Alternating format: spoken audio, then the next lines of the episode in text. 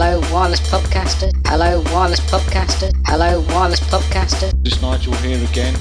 Hello, wireless podcaster. Hello, wireless podcaster. Hello, wireless podcaster. It's Nigel here again. Hello, wireless podcasters. I hope you're all having a very pleasant evening, uh, drinking your favourite alcoholic beverages.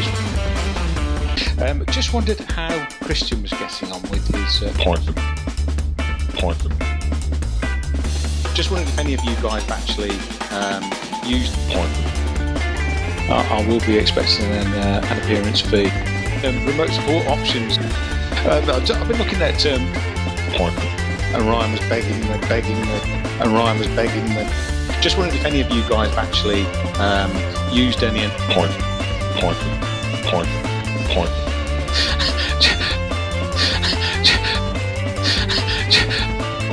Anyway, hope you're all enjoying your beers. I'll speak to you again soon. Bye. God.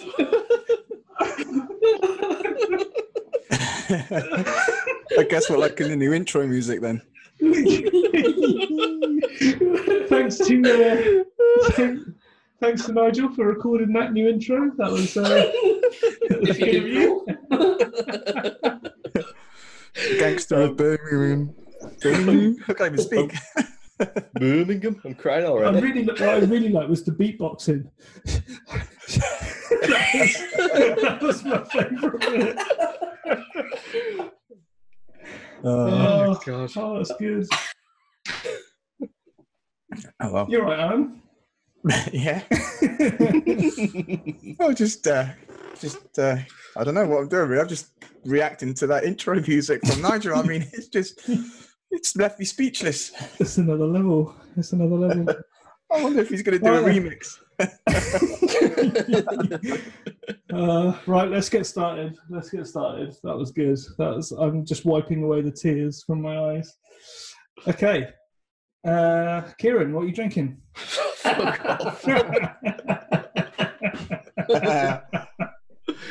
oh God. Right. Um, my name's Christian, and I'm drinking. I'm drinking. I think it's Kraken and Coke today, but we, we're spicing it up a bit by adding a little bit of Cointreau, and it, it, it makes sort of like a chocolate orange taste to it. So Fancy. basically, I'm getting fat and drunk. I love the fact that you you are now relegated to a plastic cup. Yeah, I, I can't be trusted with a with a glass. But my, my wife has just been in and and kind of given me the drug. Ah, the jug's back. Yeah, it doesn't Nice. think because it's uh, Full. the good thing about the plastic cup is it's bigger, nice. more in. U- Usually they give you plastic glasses and stuff. Uh, plastic glasses? What did I just say? Just edit this bit out, yeah. Yeah, you're an embarrassment. normally give you plastic um, vessels is that there's in places where there's uh, you know an obscene amount of violence so is there quite a bit of violence in your in your house Tortoises are kicking off. I wonder why you were wearing a vest. are you drinking stella Yeah, Ryan, what are you drinking? Funny enough. Stella. oh there we go sexy You were struggling to get that open, I noticed earlier. I was, yes. Uh, I've got a bit of a stupid fucking bottle opener. Didn't ship the dog. Labrador.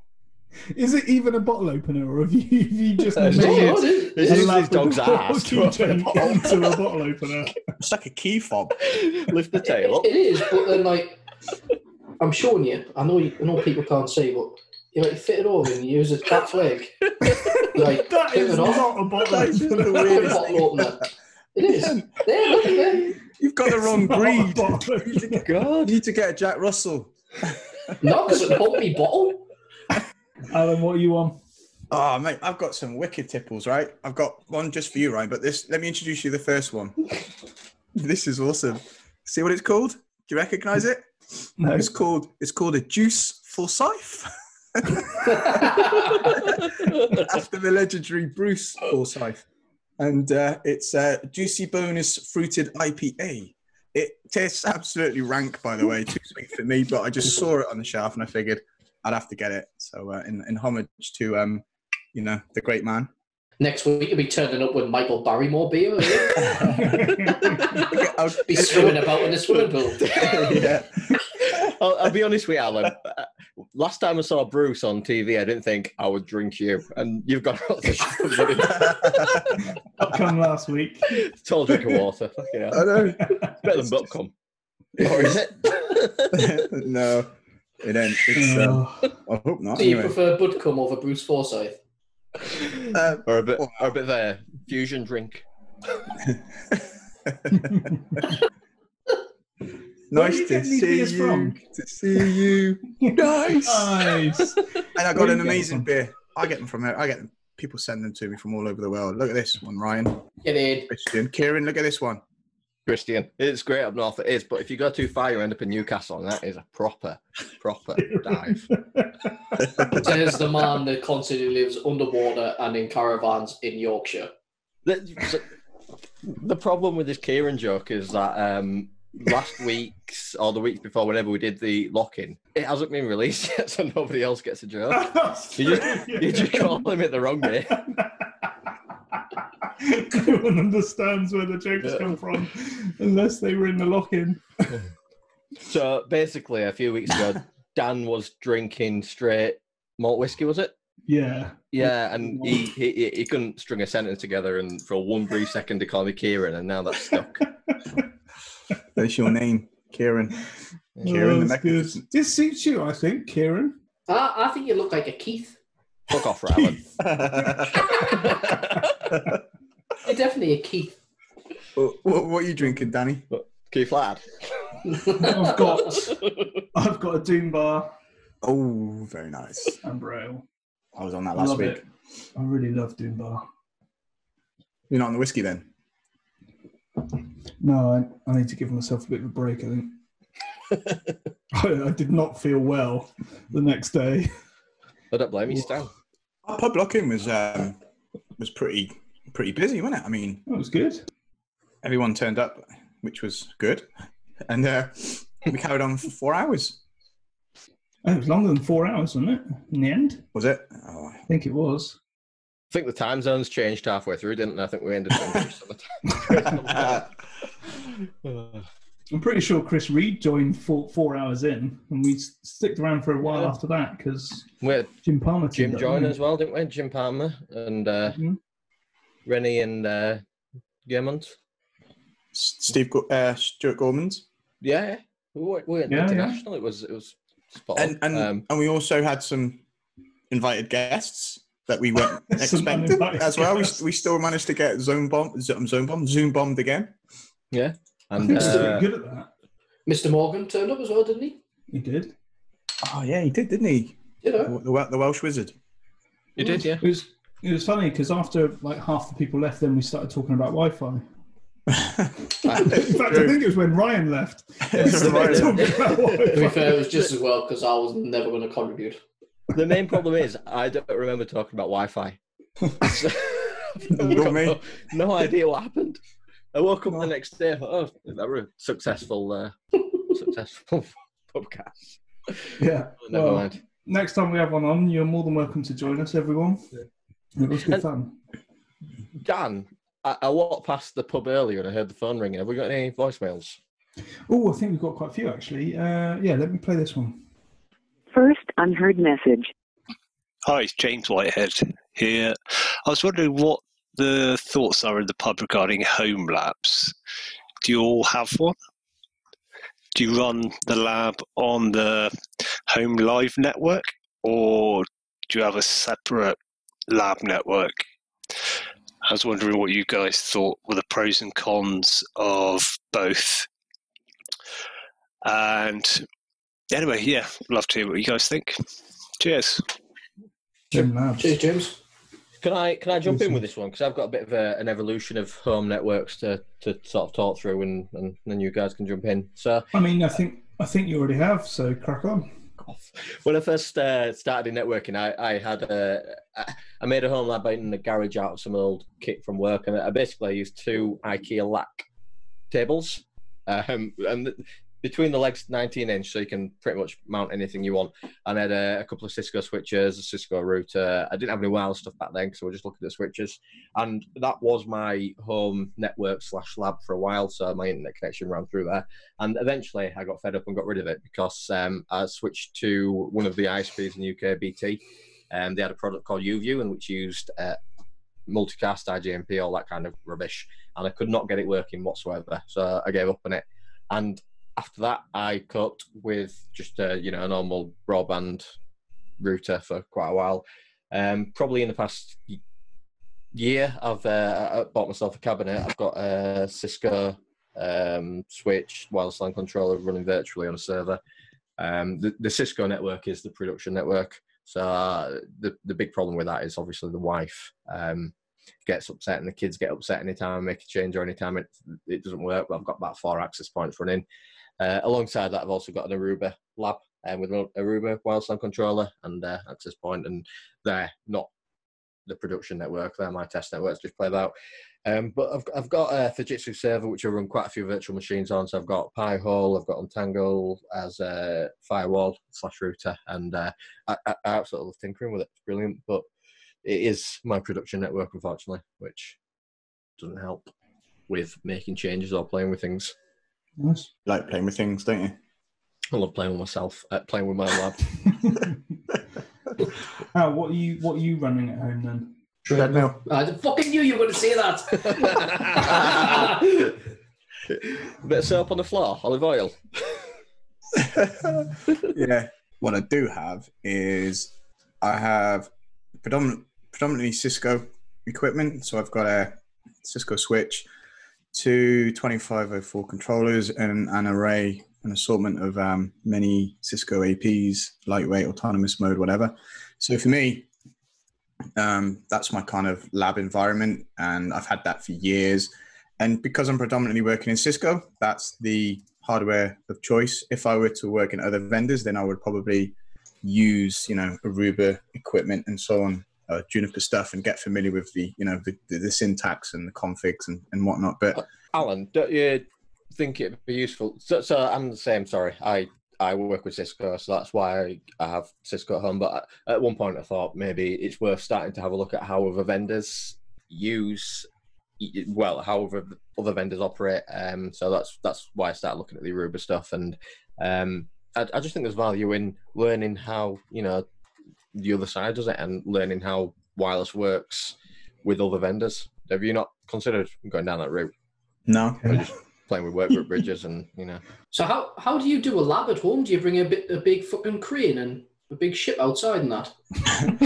well, yeah, I have a- I have Yeah, because my, my office is next to a harbour. So I, what we do is we mimic a ship coming in, and a crane takes off the container and it puts it on the the back of back of a lorry, and the lorry drives round to, you know, so I can lab up my roaming algorithms.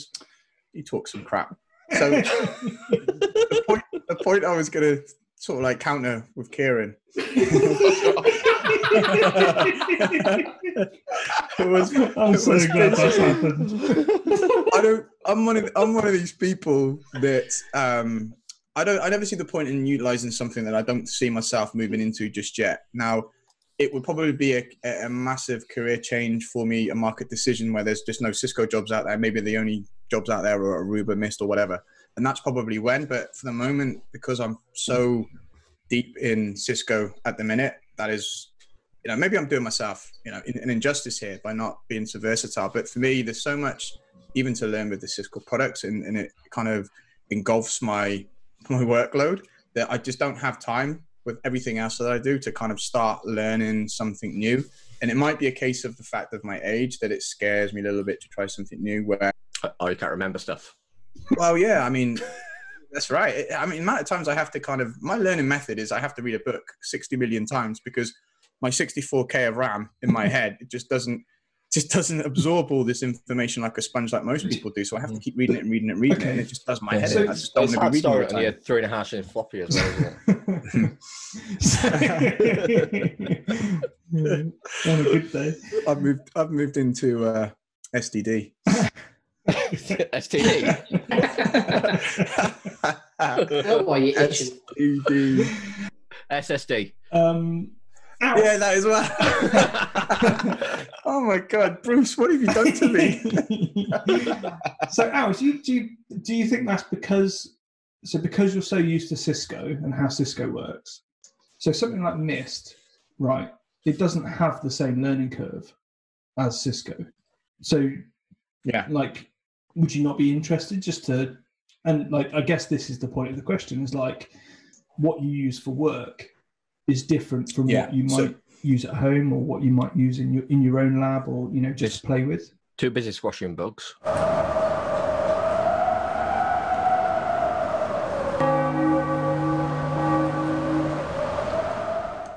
That, that went down like a balloon. I didn't get it.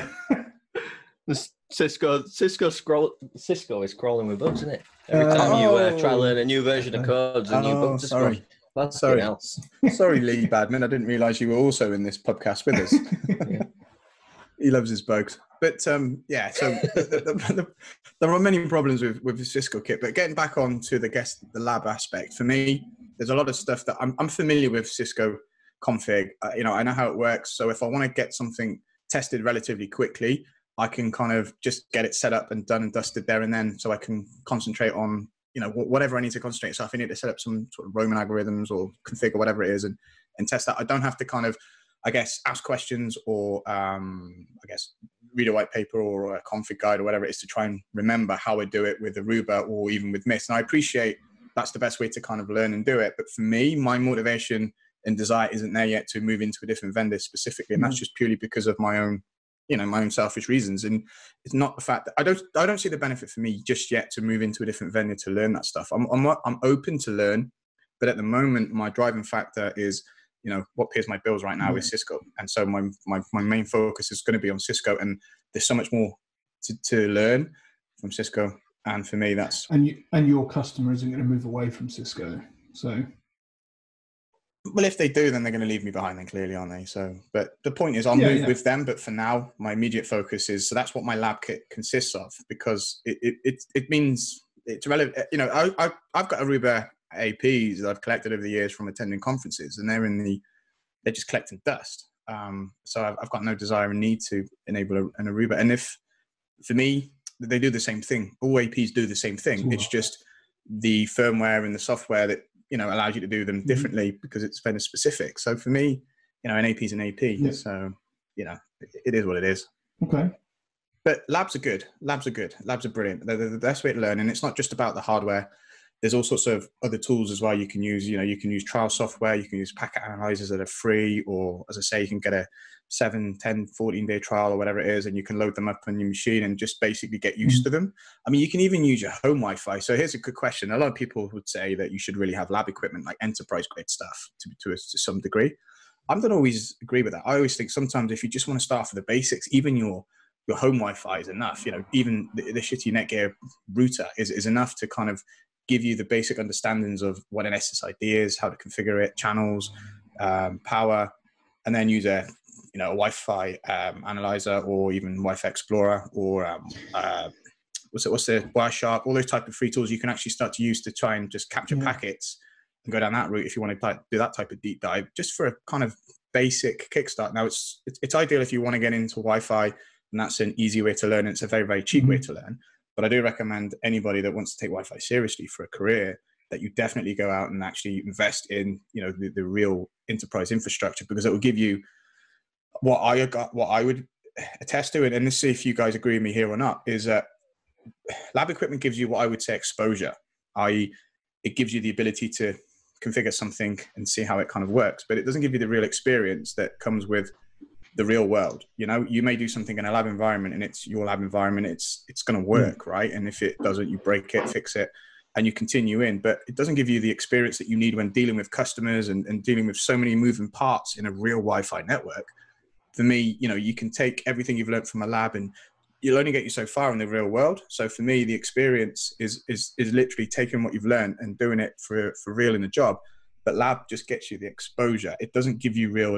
And this is just my opinion. It doesn't give you real world ex- experience to really think that just because you did it in a lab means that you can actually take it into the real world. I think there's a there's a balance there. Yeah, that, got to, that's that's quite interesting because the whole reason I started out with a lab at home was so so my job doesn't involve any hands-on any physical stuff. I don't patch things, I don't plug stuff in. So the, the main reason I got a lab wasn't to learn the you know how the operating system worked and how to configure things. It was you know how do you put things into cabinets? How do you plug them in? What happens? It was to get the hands-on experience. So for me, I think sort of to counter your point, that the lab has helped me deal with customers and learn how to interact with customers because I've taken the other view and how to plug stuff in rather than just sat behind a computer configuring stuff. But no, I, I, But I that's agree. but that's because that's because your home lab effectively is a production network, Well- isn't it? I I think I think what Aaron's saying is that if you've got a separate lab, it's great for learning. There's you know if, it might not necessarily be a production Yeah. setting. Do you know what I mean? Whereas yours is a production, but it's production for your house. Yeah, but uh, I guess the difference is the reason behind me getting a lab to start off with was to learn the physical bits that were sort of devolved from my job. But the the reason I use it as my production home network is because I see a lot of value in traffic passing over the Mhm. lab. If it's just sat there doing nothing, you can configure it and you can go, "Whoa, that works." But you know, I've I've dealt with loads of bugs, loads of issues at home because with passing stuff all the time. It's it's it's coping with traffic. It's coping with a lot of Netflix and you know as soon as there's an issue, I find out, I sit down and Mhm. I fix it, and that that helps. It's not it's not really a lab; it's a production Yeah. network. Um, I've got change windows. As soon as my wife goes out, I can do stuff. um, got to go through uh, change approval boards. how big is um, your Wi-Fi lab? Um, so I've got four access points. I've put uh, one outside recently uh, to cover the back garden. Um, depends what you mean by big. I've got a 48 port switch plugged into a virtual mach- uh, uh, a server running virtual machines. It's not. It's not Well, how big does it need to be? You know, a lot of people would argue to say that you know mine isn't big enough. Careful yeah, yeah. what I say there, but they would argue and say, It's- well, it's you not- need you need way more than that. But I was like thinking, well, actually, it depends realistically what you need to get out of your home lab. If it's to, you know, do advanced configuration types and, and everything else, then fine, maybe you do need to make a huge investment. But if you're just just beginning to learn and you have enough to get by with, then that for me is, you know, and I think it's a personal opinion in all, in all honesty, what what your lab consists of, and, and I think no one should really be swayed by, you know, my dick is bigger than your dick kind of a scenario because that's what it sometimes amounts to in you know community. Sometimes a bit of bravado. It's like you know, so what if you have a dedicated garage with with racks full of equipment? That to me is a different level of kind of nerdism. Yeah, You know, yeah. And it, Um, it's it's it's not the size; it's what you do with it. As you know, I- hmm. Well, as my wife knows clearly. Yeah. but no, no, your lab doesn't have to be huge. I mean, if, if obviously if you want to test wireless and you want to test a vendor, you need an access point, and then you need their controller, whether that's virtual, physical, or whatever. I mean, I, I know a lot of people run their labs pretty much on you know the NUCs devices, or if you use Ubiquiti, you can just use a Raspberry Pi as a controller. You don't need you don't need it big. You just need to it to function. Hmm. That's But do you know what else? Do you know what else everyone overlooks with the home lab is the home lab just gives you access to the vendor specific configuration. That's all you're doing is you're just a configurator. You're not actually doing anything Wi-Fi specific or RF specific because you just don't have the space. There's no way you can get real valuable stats from, I guess, walking from your house into the street while still connected. You know, or walk around in a in a in a path in a certain particular way because it's all about client behaviors, and you're not really going to get that when it's just you connected with a handful of your own other clients like your iPhones, your Yeah. iPads, or whatever it is that you have. You don't really get those real world statistics as you would with lots of contention with other APs, depending on where you live. Of course, if you're a multi-tenant, you know, housing or whatever it is, then you're gonna you probably will get all that. But again, you're not dealing with you know unique configurations and and, and everything's going to be pretty much you know 40 gig, 2.4. You're not dealing with five gig DFS stuff and, and all the advanced configurations that kind of you know you have to know and understand that's RF related, that kind of stuff, which is where packet analysis comes in and it really helps you because then if you can understand frame layouts and how to analyze and decode, then you can take that with you into the real world. But you'll never get those real world statistics because you've just got, I guess, one AP and a handful of clients. You're never going to mimic client experience. You're just good. Your home lab is going to give you that ability to be one step one step ahead of the game and allow you to configure, you know, the infrastructure that you're working on on a daily basis. So you know the configs and it's speed Yeah. gate that's why I think we overlook the home lab with Wi-Fi because you just cannot mimic the Yeah. RF. Yeah, I'd agree. I'd agree. What do you think, Ryan? you wait. no, um, I, I agree about the RF. I mean, I use my lab for different reasons. Um, And what's what's it look like though, Ryan? what's it you look like? It's mostly virtual. I'm going to be honest. us, show us your lab, Ryan. Wouldn't you like So it's not real. Is that what you're telling me? Your lab is Yeah, not real. most, Give us a lab dance. most of it is virtual, to be honest. Although I am multi-vendor, so I have Meraki um, lab set up from when I attended the, um, the CMNA course. So I've got a switch, uh, firewall MX64, which is actually my production firewall. So that one sits in the living room next to the uh, the Virgin Media router. Um, and then everything else traverses that. That's that's my uh, layer three routing point at the moment. Um, it used to be a Cisco 800 router prior to that. Um, I've got the MR33 and I've also got an MR18 access point here for the Meraki stuff. Uh, I've got Cisco and I've got a 2702 I've got a 1850, 1815W as well. Um, but that runs on virtual uh, controllers. Um, I prefer to virtualize what I can to sort of maximize space and stuff.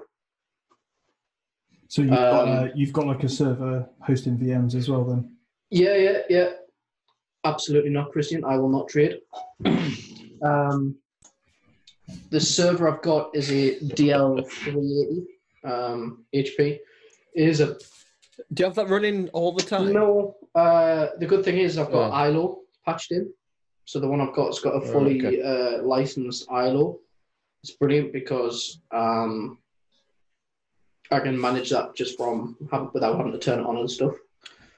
But I, I I had uh, not the same server, an older one, um, but the neighbours complained because I had it running in the garage and said it was too noisy. It sounded like a helicopter. It- it is noisy. I mean, So after a while, I turned it off. it, to be honest, after a couple of minutes, it, I kind of drowned it out anyway. I think I'm used to working in server rooms and things like that, so the noise doesn't particularly bother me. Um, I've also got a Mist access point as well. You got a I've got Mist. one. Yeah, yeah, yeah. Mist um, AP forty three, I think it is. Um, Is that is, so? You, you, is it just on, or are you using it, or that is the one that the kids use and the rest of the family use. So that is sitting in the living room, and that provides Wi-Fi for the whole house. What, like in the middle of the living room on the dining table, or I'm going to be On- on the honest. Do, coffee do you wanna- do you want to guess where it is? I'm going to say behind the TV? uh, No, under the sofa? close. It's under the footstool. Under the footstool. Love it. hmm Under the In the corner of the room. It is terrible RF design, but it works. I have full, perfect coverage throughout the house. I have brilliant coverage. so, Alan, to your point, that's that's you know proper attenuation there. I wasn't listening. Sorry. Ryan keeps his access point under his poo. Oh, whoa! There's no poofs in my house, son. Yeah, that's that's a huge attenuator. That is. well, so so how do you how do you measure how do you measure that then, Ryan? The attenuator on him. Probe requests. what's his what's his uh what's his what's the gain on his antenna? Wait, So, so Ryan, all that all that Oh, kit is at your home. yes, and I also haven't talked about my Aruba stuff yet. Wow. Aruba. So I've got But, but that's not all. That's not all running, is it? No, no, I've got in a cupboard here, and I kind of spin it up ad hoc. So at the moment, um, I have pretty much during the week I'll have my Cisco WLC running because I'm doing a lot of changes for a customer at the moment. So on there, I've got ISE, Active Directory. Uh, I've got a few other bits and bobs running on there. Um, and at the moment, I'm labbing some ISE solutions. Um, I'm about to press buy on a Cisco 3560 switch as well, so I can test some TrustSec and SGT stuff. Um, and that's one of the cheaper switches I can get that um, that'll support that. But that's what I mainly use it for. Is I lab a lot of customer stuff. Um, so maybe before I roll out a solution, I might test it beforehand. Uh, it's also great because I do a lot of low level designs, which means that I've got to document everything, all nuts and bolts, exactly what settings you're going to change, what tick box. And it's difficult. Like sometimes when you've done it a few times, you can just rinse and repeat from another document. But if you're doing something fairly bespoke, you need something to be able to do it. So I, I use the controller to rip off the config so I can go through and Is there, take it is- out. so this is hands up someone who's never used Cisco kit before. Is there no way to Lucky just you. like export a config? So There could is. You, could you could you not Yeah. lab it up at home, set it all up how you want it, export the config, go to site, import the config, happy days. Yeah, I have done that before. Okay. Yeah, so one of the good things is um, I've got quite a few because I, because I'm using a proper layer three device um, to do all of the routing. Although it's a really proper layer three device because it's Meraki. But um, when I had the Cisco 800 running, I was running proper layer three segmented networks. Um, so I was able to pretty much lab a, prop, a full um, Right. customer environment. One of the good things as well, I've run um, virtual ASAs on my servers. So one of the ones I wanted, I had a lot lab was um, customers' uh, remote access solution using ISE. Um, so what I did is I set up a, two virtual ASAs, and I was able to obviously because my servers trunked into the um, the firewall, I was able to, to tag the VLANs and I had full.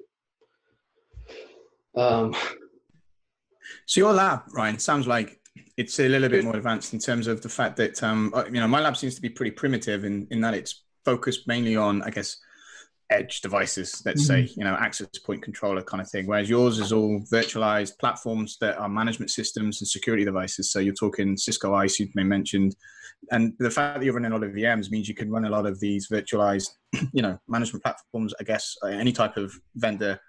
Um, software, right? That, that means you get exposure. You can spin them up, and you can actually get into the GUI, navigate, get familiar. So VMs are, I guess, a, a recent No, they're not recent, but they've been around for a while. But they seem to be a lot cheaper to to spin up. I mean, you can run a VM on a MacBook quite easily. I run it on mine. Um, you know, you can run Fusion, parallel software, that kind of stuff. Uh, you know, so in terms of if someone was to come to you to say, I want to go get a home lab, you would point them down the virtual path as Yeah. well to run various platforms, uh, or would you still say to them, no, get the physical hardware in your lab at home and spin that up and do testing and practice to your heart's content? I mean, what is it that you would say to someone if it were like, you know, Christian rocking up and saying, hey, I need a home lab. Would you recommend? Yeah. What would you the kind of first thing I would say is um, I would say get the server first. So this DL380 is by no way um, new. I think it's a G7. Um, you can pick those up for about 150 quid without any discs in. Um, but I believe it's an X data center server, so I was lucky in the fact that it's got 256 gig of RAM in. I won't ever need anywhere near that. I mean, it's got, I think it's 24 cores, it's two Fucking CPUs, 12, 12 cores each, so it's 24 cores. So it's it's What CPU has it got? it's one of the AMD ones. Um, All I think okay. that's why it's a bit cheaper. But Okay. for a home lab, I mean, I would never put, I would never spec AMD for a customer solution. But for my home lab, I have no reason why I wouldn't use AMD. But- But I guess I guess it depends on what how you're running your home lab. So for me, my, my home lab sat, sits in an office through uh, you know a quite a thin wall, other side of my bedroom. So the, the server I'm running is a Fujitsu desktop size server. It's got uh, a Xeon processor. It's got enough RAM to do what I want. But if I were to buy a server like that, I'd have to keep it in the garage and I'd have to say sorry. well, to the neighbours all the mine's sitting But- directly behind my monitor right now. And to be honest, right, I'm a bit like you. That's why we can't understand you. I'm a bit like you. I'm a, I'm a proper tight ass when it comes to stuff like that.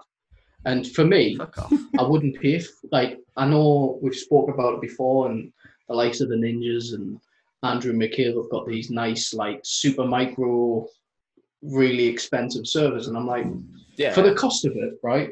A hundred quid. I'll live with the noise. It doesn't. It's not four hundred pounds more worth of noise, and I'll turn it off when I'm not using it rather than leaving it running because it takes twenty seconds to boot, and it's also got ILO, so I can turn it on remotely. It's no great shakes, and I'm really not that bothered by it. So this is where I feel bad for having my my Mac Pro as my like VM server. That's proper You've just got expensive. insane amounts of money if you're using a Mac Pro. But to be honest with you, the controllers, I, I think they're they're sensible to virtualize. There's no point having a physical controller unless Well- you've got one for cheap.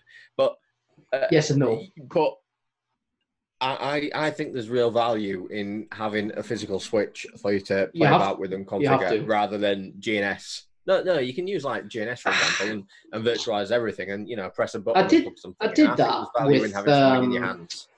Oh God, what the hell is it called? Not GNS. What's the other one called, man? Packet Tracer. No, there's another one.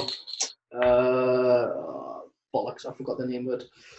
It It doesn't. right? Um, but I prefer physical switches and things. I think you're right. And when you get to WLCs, um, before the introduction of the Cisco 9800s, virtual controllers were very limitless, uh, limited. Sorry, um, in terms of what you could actually do. Everything has to be in Flex Connect. You couldn't do logo. There was quite a bit. Um, at the moment, I do Flex Connect, but um, I do have some Cisco 5508s coming soon. My Aruba controller is a 7005, so that's a physical one, but that's really nice. I don't know if you've ever seen one of those, but it's powered by PoE. To be honest, I haven't got a lot of customers that are moving to new Catalyst 9800 controllers. I found that I'm going off a bit on a tangent here because I'm talking about lab, I'm actually talking about customer solution. But I found that not a lot of them are going for them because they all bought a couple of years ago, or the majority of them all bought 5520s and they're all running that. And I probably won't see them for another year or two before it comes to customer refresh time. Mm, interesting.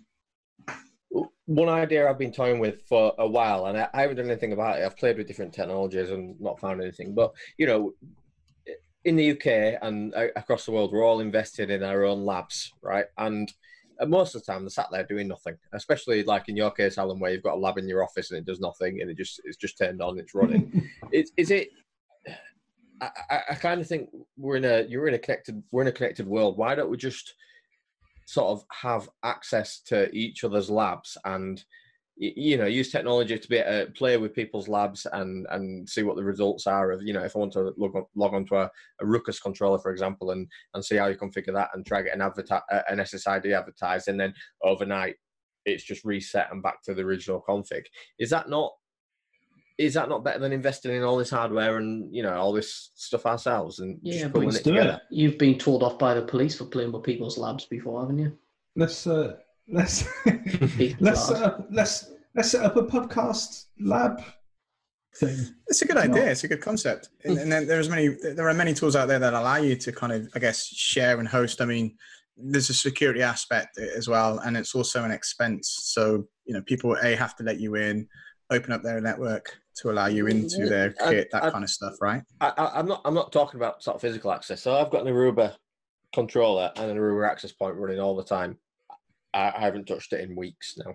So why would I not? You know, if I, if I had the ability to, why not share it with you guys and say, "Here's an Aruba lab. Log on as you want," and then overnight the config just gets reset via some automated processor. I, I, I don't understand why everybody in the Wi-Fi community has got their own lab. I, I, I kind of get the physical aspect, but if you can log on and learn how another controller works, surely there's value in that. I think it's pretty good because um, what we just spoke about before, where would where would somebody start off? And I just said, oh, go and buy yourself a server. But realistically, what you what you could do is, I think for a lot of people, you need to you need to see a value in a lab. And if you haven't got a lab, then how how are you able to to show value in that? And if you had a remote lab, so I know you can get rack rentals for places. So I know Network Dojo do rack rentals for a full CCIE wireless lab, which to be honest is pretty good value. But if if you know if you said, oh, you can uh, you can borrow my lab for two hours a night for a week, and I'll charge you a tenner. I'll, I'll, I'll take a punt at a tenner. And I'll have a great even, thing. even just you know even what? just credits. Like I, I, I quite like the option of saying, "This is the kit I've got. If anyone wants to use it, they can log in." And I would get so many credits, and then I can use those credits because people have used my kit to go and log into someone else's kit Or- and have Or play just something. trust. You know. Yeah, or just trust. Yeah, yeah. Yeah, people Yeah. people take the piss, but if if if there's a pool of resources available for you to learn other vendors, then it doesn't matter if people take the piss. You can log on, you can use it and stuff like that. If it's turned on all the time, it's just Yeah. it's probably better use. I, I Anyway. it's a good idea. Dan, have we? Have, I- I noticed Nigel was singing along in the introduction, so surely he's left. we've got yeah, we've got a few messages from from Nigel. Um, yeah, uh, actually, let's play this one. Hello, wireless podcasters. I hope you're all having a very pleasant evening, uh, drinking your favourite alcoholic beverages. It's Wi-Fi Nigel here, just calling in uh, with a question, a, a topic for possible discussion, and uh, just wondered if you thought there was any possibility that um, old Air Magnet could catch up again. There's uh, quite a bit of focus, by the sounds of it, in terms of uh, uh, development of the software, trying to reinvigorate it and get it back on the map uh, in terms of survey software options. Um, just wonder what your thoughts on it were, uh, or you know, has Ekahau got such a strong uh, stranglehold on the market now with uh, with the advancements they've made and the sidekick, etc. Uh, whether maybe it's a bit too late now for them to catch up again. So interested to hear what you say, and uh, hope you're all having fun. Stay safe. I'll speak to you soon. Take care. Bye. I recognise that voice. Where do I recognise that voice from? Is uh, the number one artist in the UK at the moment, isn't he? Yeah. Uh, was a beast of Birmingham. Beast of Birmingham. Is that what it is? Yeah, yeah. I've heard, it, I've heard him playing on the radio before. Clearly, some sort of rap artist. Mm. Yeah, that's when he drops his beatboxing. That's when you know. That's when you know shit's getting serious. hey, but he makes it makes for an interesting conversation this one Yeah. because I've been an Air Magnet user for a good number of years, and I recently switched to Ekahau about three years ago. And the problem I had with Air Magnet was that it was just, I guess, it was good at the time in 2010, and and before that when I was using it. Um, but it had reliability issues for me in terms of it would fail and it would blue screen.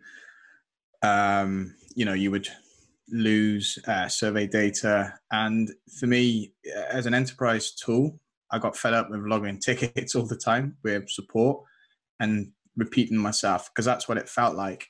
And then that aside, when you see uh, another survey tool competitor on the market and you look at them and you see how engaged they are with the community, how they were listening, they were attending, you know, conferences, they were wanting to better themselves and improve themselves, and they were listening to the the actual users of the product, and then they were fast acting to, you know, put out these revisions and implement these features and requests that everyone asked for.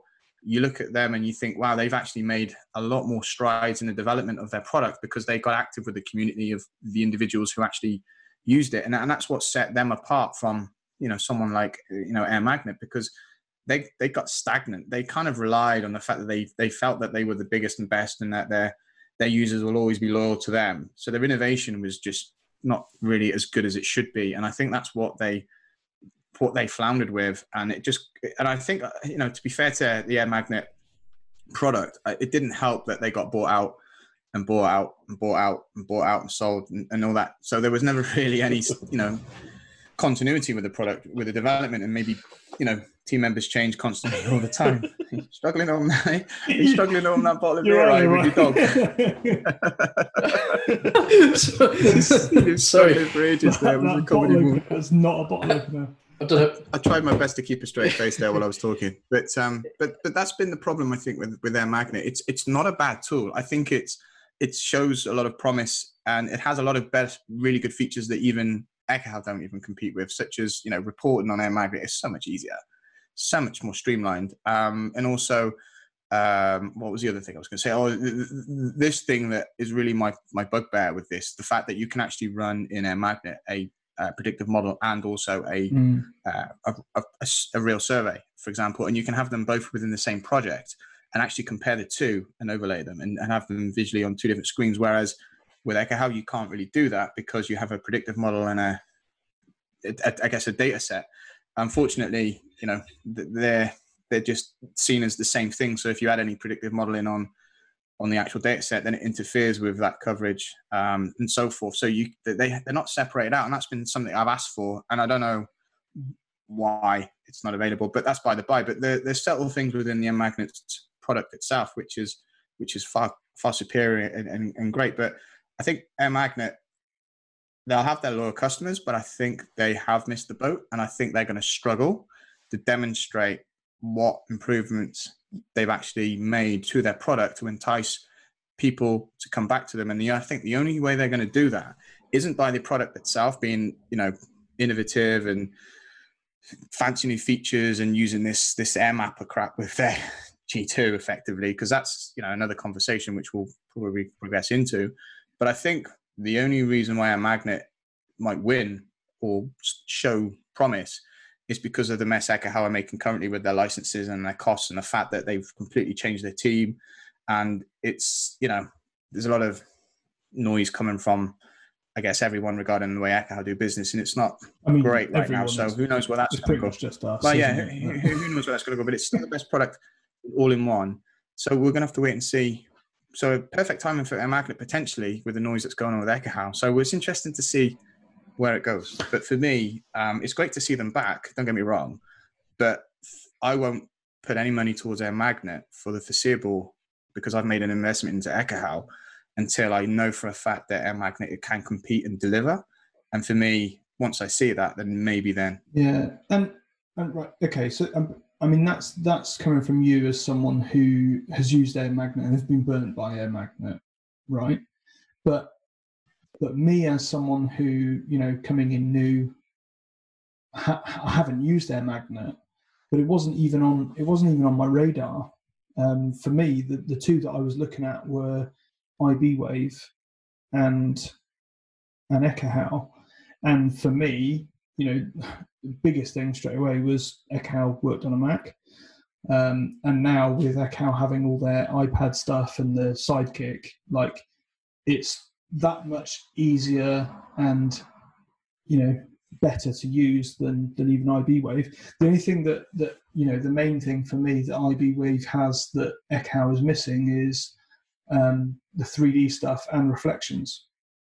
If they could, if they could add those things in to Ekahau, then again they're that much further ahead than than anyone else. And I think that's that's going to be anyone else's problem is that the sidekick is such a game changer that you know Air Magnet have come in and they've said, hey, if you if you bought um, you know if you've had Air Magnet previously, then you know you just you just need to give us a three year commitment, and and and we'll update it. Dan, this is the thing about competition, isn't it? So uh, you you follow Apple, you obviously know what Android is doing and all that kind of stuff quite well. Yeah. Someone always leads, and then there's a gap and the catch up, and then the opposite Yeah. position leads. And I think uh, I'll be honest with you, I don't agree with how Ekahau are conducting business, and I don't think it's the the fault of Ekahau. I think it's the direction they're being given by Ziff Davis, but Yeah. the product is superior. The the Yeah. the way it you know it, it's it's I won't say it's flawless. It works it works pretty well. Uh, they've got a good offering on the iPad, as you said. They, they've got the sidekick, and what that's done is gain them some ground. But I think they've got they've created some animosity recently with the industry, and uh, some Yeah. people are upset with how they've been conducting themselves, and that's really stalled them for a bit. And I think that um, iBwave, whoever is, you know, Tamograph, whoever is lagging behind, I've, if they seize that opportunity and jump on that bit of market that has been, uh, I guess, ostracized by what Ekahau are doing, then th- there's some real gain to be made. And But this is this is my point. Like with with their, with their magnet, I don't, I don't understand why they've come in with this. You know, if you had Air Magnet previously, just sign up for a three year commitment, and we're like, what? Like, if you want to take advantage of the the the gap, whatever that Ekahau are leaving you, don't try and tie people in for a three year commitment. say to people, hey, Yeah. you know, come and try our stuff. If you like it, great. If you don't, okay, you know, we'll have to prove ourselves.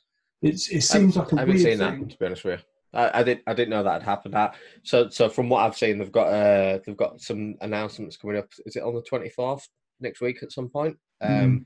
And to be honest with you, they've been doing the right things by creating the noise around them. It's not. It, it it's changed hands a few times. I think that's probably what stalled Air Magnet before is the fact that it changed hands to a, a company that didn't invest in the right places, but now it's with NetAlly. I think I think they've got the the heart in the right place. I think they, they know wireless quite well. I think they can build a product that really works. And they've been creating quite a lot of noise around it. Um, so I noticed Peter Mackenzie, um, just up the road from me, Ryan, uh, in Yorkshire and Humber, you know, the best place in the country. Uh, he, he he was posting some tweets earlier with some pictures of uh, you know vague bags. It's either a nice bag or a nice product inside, and that's probably where Ekahau have been lacking recently is in the marketing side of things. That marketing guys have marketing guys like Jesse and you know Jerry have, have left, and that's that's hurt them. But I, I'm I'm really excited to see what comes out next week. I know I know there's some other alternatives like Tamograph and iBwave, but Air Magnet was the place to be a few years ago. It's moved to Ekahau, and it's going to swap. and It'll carry on swapping. You know, Egg, Air, Air Magnet will obviously release some products which are really good, and people are going to move over. Ekahau are going to release some products which are really good, and people will move over. But it's it's you know it's we're quite an emotional, loyal group of people, and if we find a product we like and they treat us well, we'll stick with them. And I think that's that's really the key bit. If you get treated well, Uh, The treat us well bit. I Yeah, think that's, Air that's the Magnet. key. the, the air magnet guys have, have never upset anybody. The the product fell behind, so pe- people moved away. They haven't said right, buy some more licenses, otherwise we'll end your contract. Didn't they? Didn't they just say recently?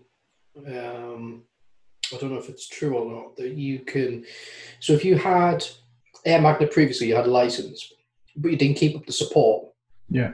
and if you and it's all completely run out, you can basically take advantage of their new upgrade to their latest version of the Yeah, but you have. But you- this is what I was saying. You have to buy a three-year license, three-year commitment. Three years is too long. But the thing is, what what's the price of that? Two grand. It's probably cheaper than Ekahau. Cheaper than Ekahau for a year. It probably is, but it's still. I think it's poor to Why to, tie people in for three years? to tie people in for three years to make that investment because then that, that means they can't go anywhere else and make the same investment, can they? That's the problem with that. And I think it's, I think it's a problem. I think I think Eka, um, sorry, I think Air Magnet. I think it's arrogance to assume that Yeah. their product is up to that level without actually allowing people to utilize it, demonstrate that it's its capabilities and that it has improved. Because right now, you know, no one is going to. I don't know. I, I think what what's happened here is that those that have, have left Air Magnet to just die and wither because that's what they that's what they thought it was going to happen. They've made the investment in other tools. So for Yeah. Air Magnet to turn around and say, you know, for three three years type of support, it's not going to be cheap. It's still going to be a few thou- a few thousand pounds or dollars Yeah. or hmm. whatever it is. It's not Air Magnet, is it? It's NetAlly, and NetAlly have only existed now for is it one year, eighteen months, and the, the the offer's on the table now. You can take it now, or you could wait a week to see what they're offering and then take it up. Sure, but but my, my point is like if you're if you're trying to make up ground on the the top dog, why not say to people buy one year's worth, we'll pay for one year's, but we'll give you three years.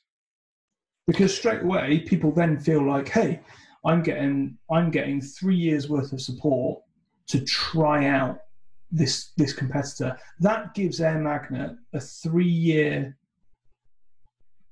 like point in time where they can they can saying, say, look, we're not as good as Ekahau right now, but give us three years. This is our roadmap. This is where we're going. So give us one year commitment. We will show you where we're going to be in three years. What's the cost difference? Uh, To be fair, though, it I think Alan's right that it's going to cost quite a bit of money for three year license, and it's not something. I mean, let's say it's three grand for three years, thousand pound a year, whatever, right? But but but Ryan, Yeah. we're talking about it. We don't know how much it is. I, I, I'm just I'm just saying. let's say if it was three grand, right, for three years. Um, I don't know how much it is. What if it's 300 quid? Three. Well, this is the thing, right? But it's going to be a couple of thousand pound because I know how I'm, I know how much the air magnet licenses used to It's be. four pound, Ryan. I've just checked. Four pound. Four pound. it's just that you all you have to do is give them a Mars bar and a packet of crisps, and then and a, a, a Greg sausage roll, and it's yours. you can have it. My, my And they'll point come is round to your that house three and do the thousand for you. is three thousand pound or X amount of thousands of pounds is a lot of money to take a punt on. I can Do tell you you, think now. that- I can tell you now what the prices are. Go on. Ooh. Go on. For, for, for one year support, and then just times it by three, it's it's just under six hundred pound a year. So times that by three, 1800 quid. And it'd probably be cheaper maybe the longer you have it for, right? So if we just go with that ballpark figure now, 1800 quid for three years support, that's what Air Magnet are asking you to invest in their product. What's Is Echo? What's Echo plus Echo and Echo Connect? What the cost of? Ekahau Connect's nigh on two grand a year. There you uh, are. Yeah. It, it's well, it's 1200 so it's roughly 1200, isn't it? It's roughly It's a lot of money. It's a lot of money Yeah. for shade.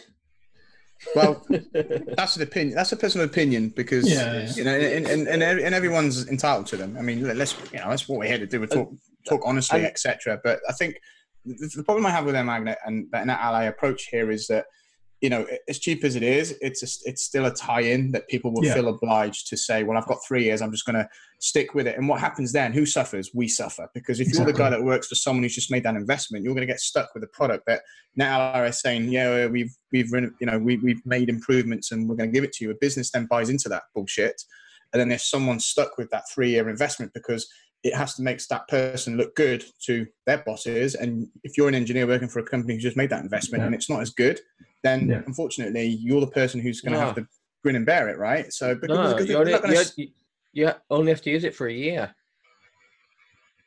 No, because no, because the people that are signing the checks go, "That's that for three years." That's yeah, problem. exactly. They don't. know, they go- don't. you- They don't go see back to the boss They and say, "I want to, I want to get rid of this. It's rubbish. It's it's failing on me." But we've signed up for three years. They'll look Yeah. at that because they, they budgeted for that. That you know, if you're a businessman and you're just dealing in you know, you know number numbers, at the end of the day, you'll Yeah. say, "Well, I've just made a three, I've just made a three year investment." You know, at the end of the But no- day, until we make that return, screw you. You know, you go on with the job they- and Whereas if they said, whereas if they said, only pay for one year, but we give you three years, that's a different thing because you can you can then go to the person who signed the checks and you can say, you know, it's only one year's thing, but effectively we get two years for free where we can see how, see where they go. I'm, I'm, I'm not being funny though, Dan. It's that is the message you give to the person writing the check. So you could say, for three years, I can buy this, for the same price as one year with Ekahau. I can buy three years of Air Magnet. Let's try it. If it don't work, we'll have to go back to Ekahau. That, Yeah, that's the message, isn't it? That's you know, you, you can try something for a year. It might not work. It might be crap. You might hate it, and that's that's a gamble. Uh, obviously, nobody's forcing you to sign up now. You can sign up next week when you find out what they're going to release and what they're going to announce. But you've got a year where you can you can still do wireless designs. You can still do wi- good wireless designs. They just might not be as good and as efficient as they are with Ekahau. And if worst comes to worst, you've lost one year of revenue Mm. Possibly. compared to I, three. I I still just I still just wonder if people would bother taking that hit when it means they can't use a Sidekick anymore. They can't use their iPads to go out and do their surveys anymore. All that kind of stuff. But we, do, but don't- we don't know what is going to be announced, do we? And No. it could be an alternative to a Sidekick. It could be as good. It could be worse. And that's this is this is the thing. I think I think there's a, the, the original question that Nigel asked is: Is there a gap right now developing? And I think there is. And I think we can we- we can all agree there is a gap developing, and there could be a product out there that could take one step ahead of Ekahau, and people Yeah. will sign up to it. Yeah. I don't know. I don't think. I don't think so. I, I, I genuinely don't think so. I think.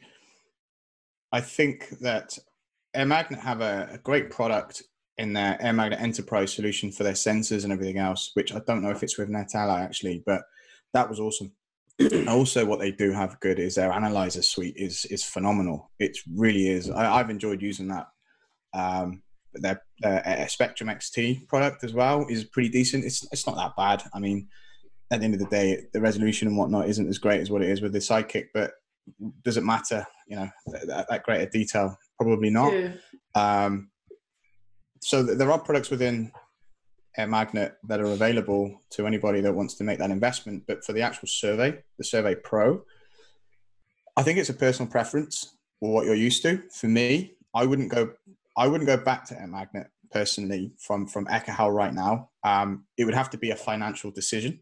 In all honesty, based upon the way Ekahau are doing business, pure and simple, it would never be a product decision because I know full well that even though the likes of Jerry and Joel and Nick and you know Jussi and everyone else have, have moved on, there's still Miko there, and, and Miko as their product manager is phenomenal. Yeah. He's you know, and there's still other guys there as well who developed that product. Now you know it's not them that's doing all this crap with Ekahau right now.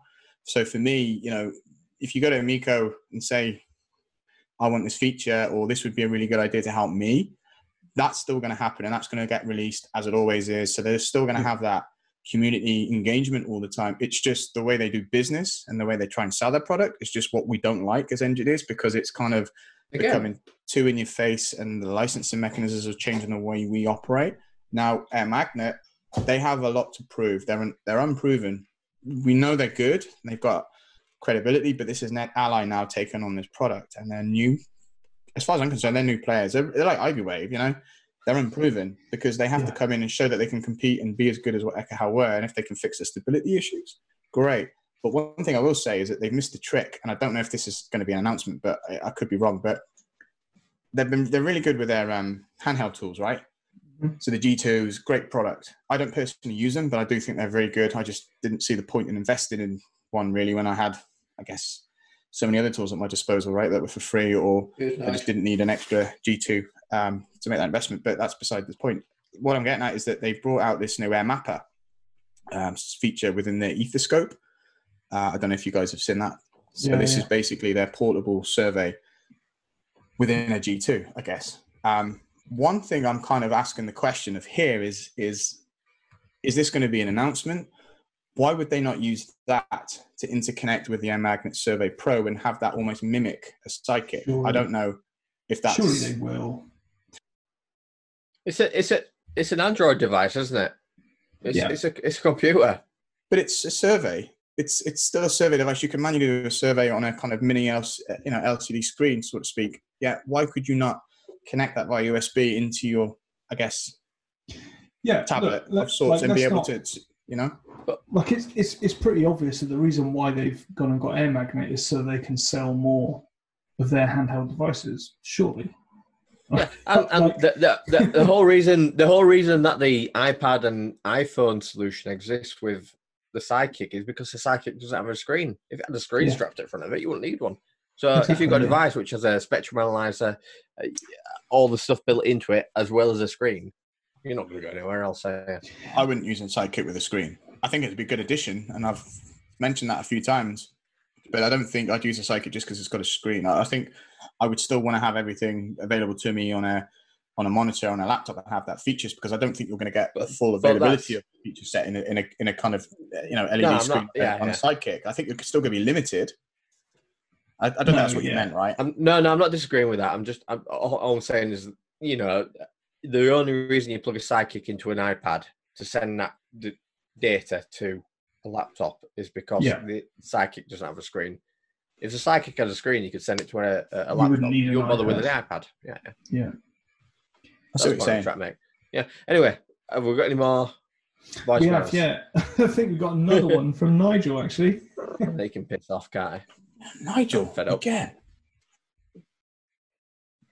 We've yet another No question. shit, I, I will be expecting an, uh, an appearance fee, uh, given the number of questions I've submitted uh, to, to bolster your uh, your listening figures.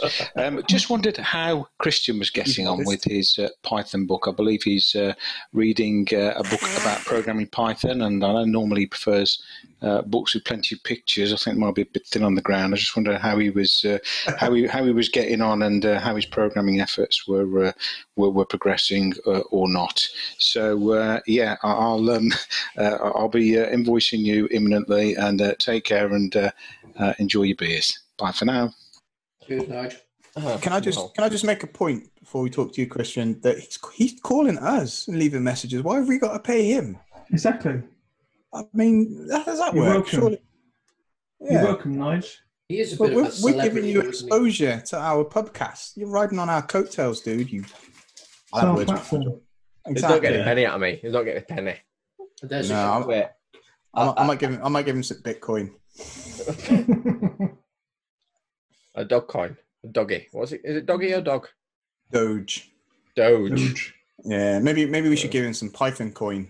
Create one. Python coin. Uh, um, well, How you getting it's on? not, Getting to on, Kieran? with you. Um, Kieran. Fuck off. Kevin, come on. Well, they say a picture paints a thousand words, and I've got a book with 300 pictures in it. So, How many you words is that? Three. Do you know what there's know, another saying? Do you know there's another saying to that? You know they say a picture a picture paints a thousand words. Do you know there's another one? But a feeling paints a thousand pictures. Oh yes. Yeah, I'll just let you guys Is that, just take, take that in right now. is that why you're a CWNE? Because you keep feeling yourself. Because you've got the feeling. No, but it's like it's. Do you not think that's true though? A feeling paints a thousand. well, speaking of feeling, pythons, the way ah. they kill their prey is they, they constrict. and uh, yeah, if you're going to be constricted by python, there's a lot of feeling there, isn't there? So, It's getting very hippie, this, isn't it? Talking about feelings and shit. so Well- Nigel asked me to give some python facts. Well, don't aren't they great swimmers? They are, yeah, you won't believe it, but they are. and uh, the the colours blend in with the background quite well. It's called it's called camouflage. I don't know if you've heard that. Uh, and there's no venomous species of python. So if you get bit by a python, it might hurt. You won't die. Don't worry about it. It's good to know. Yeah. It's a shame Well, I don't well. know the difference between a python and a fucking cobra. Uh, you do because the cobras have got uh, hoods behind them, so they'll, they'll stand up. They'll... I don't think if one's got his fucking gnashes around my leg, I don't think that's one thing I'm going to be looking at, really, isn't it? Well, Oh, have you got a honestly, hook if there, I- mate. If a python bit your leg, you'd go, "Oh fuck, it's a python." If a cobra you- bit your leg, you go, "Oh shit, in hell, no way!" Come to the ambulance. come- right, so hold The on. NHS. You, you, you, a snake bites you and you go, oh, it's a python. That's all right. There you are, son. Yeah, I haven't got a fucking know, clue what type of snake it is. Just kick the shit like like It's off. th- there's there's snakes and they look similar but they're different. So for example, there's uh, the Californian king snake and the milk snake. One of them will kill Okay, you. can I other just will hurt can I just stop the snake talk? No, no. That was the question. Nathan- That's the this was question. what This was what Nigel wanted to understand how he's getting on with his Python Uh, fair play. Education. So we're answering the question. I mean, Nigel wants pain for this. Don't forget. So this is the best he's going to get. This is this is it. fair play. what, what does he? What else does he expect from us? You know what I mean? You know, Yeah. We're an hour, just over an hour in, and we've been drinking, Nigel. This is what you're going to get, mate. Okay, so send us, send us another voicemail, buddy. Okay, about any other animal, we're really good at. So, you know, my favourite animal is a tapir. A what? Tapir. What's a tapir? Um, well, it looks. Isn't that it like looks an a- anteater type thing? It, it looks like one. Yeah, that's what we're going to say, but it's more closely related to a horse. How do you get from an anteater to a fucking horse? Tapir. Fucking That's how you get from an anteater to a horse. Yeah, How, how did that become your favorite animal? Well, so, so when we were at school, we did. Um, I used to have a lot of reptiles. Um, I didn't have many pythons. I had a, I had a corn snake, but I had like geckos and toads and all sorts of shit. And uh, I, I did work experience at a small zoo near me called Ponderosa, um, and I worked in the reptile house. And one day they said, "Oh, by the way, the tapir needs cleaning. Uh, the pond's a bit dirty. Can you go in and clean it?" So I went in the pond, you know, rolled my jeans up and stuff, sweeping the pond out. They went, "Oh, by the way, do you know it shits in the pond?" But the the pet the tapir in there were really friendly. It came up to you, scratching for its chin and stuff. Absolutely brilliant. Good story. Cheers. And that was it. You fell in love, and you know they, they were your favorite one. So when when you had the games as a kid, you know what you're going to be: an animal, tiger, lion, elephant, Tapir. tapir. Hmm. And just people went, huh? Okay, Y- you know we'll just put you in the goal. In fact, right, I'll, I'll put I'll I'll send these to your dad to put in the show notes. But last time I went to Cisco Live last year in Barcelona, I took a toy tapir that my daughter bought me, and there's pictures of uh, Tommy the tapir all around Barcelona. That's a belter. Yeah. So what what was the question again? That So, looks right. fuck all like a horse. Ryan's just found a Ryan, tapir. Ryan, That get looks off your wife's Facebook page. I hope the God she doesn't listen to that because she will fucking kill you. I've never, se- to be fair, I've never seen your wife. She might be the most beautiful woman in the world, Oh, she is? but no, she ain't. I'm married to mine. Right, This is- Python. Yeah, I'm on page 48 of. Uh... Sorry, you can use the pages. Of About 300. Did Hello, you bring, world. Did you bring a Hello, book world. with you to the pub? I always You thought did? he was a bit weird. Why'd you bring? Did- Why'd you bring? there. Why'd you? Wait, whoa, whoa, whoa. Did that book just say Kieran's Python the hard way? The word you're looking at there is tapir.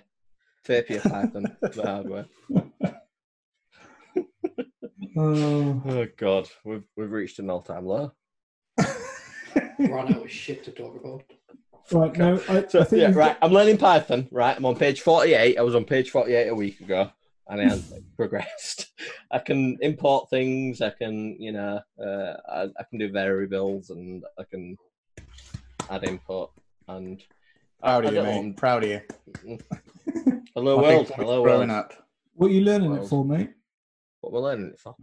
I don't know. It's, it's what don't cool kids are doing. I He's looked trying to- online. I said, how to be cool how to be cool.com it went python. I have a big python so i thought okay i'll buy it.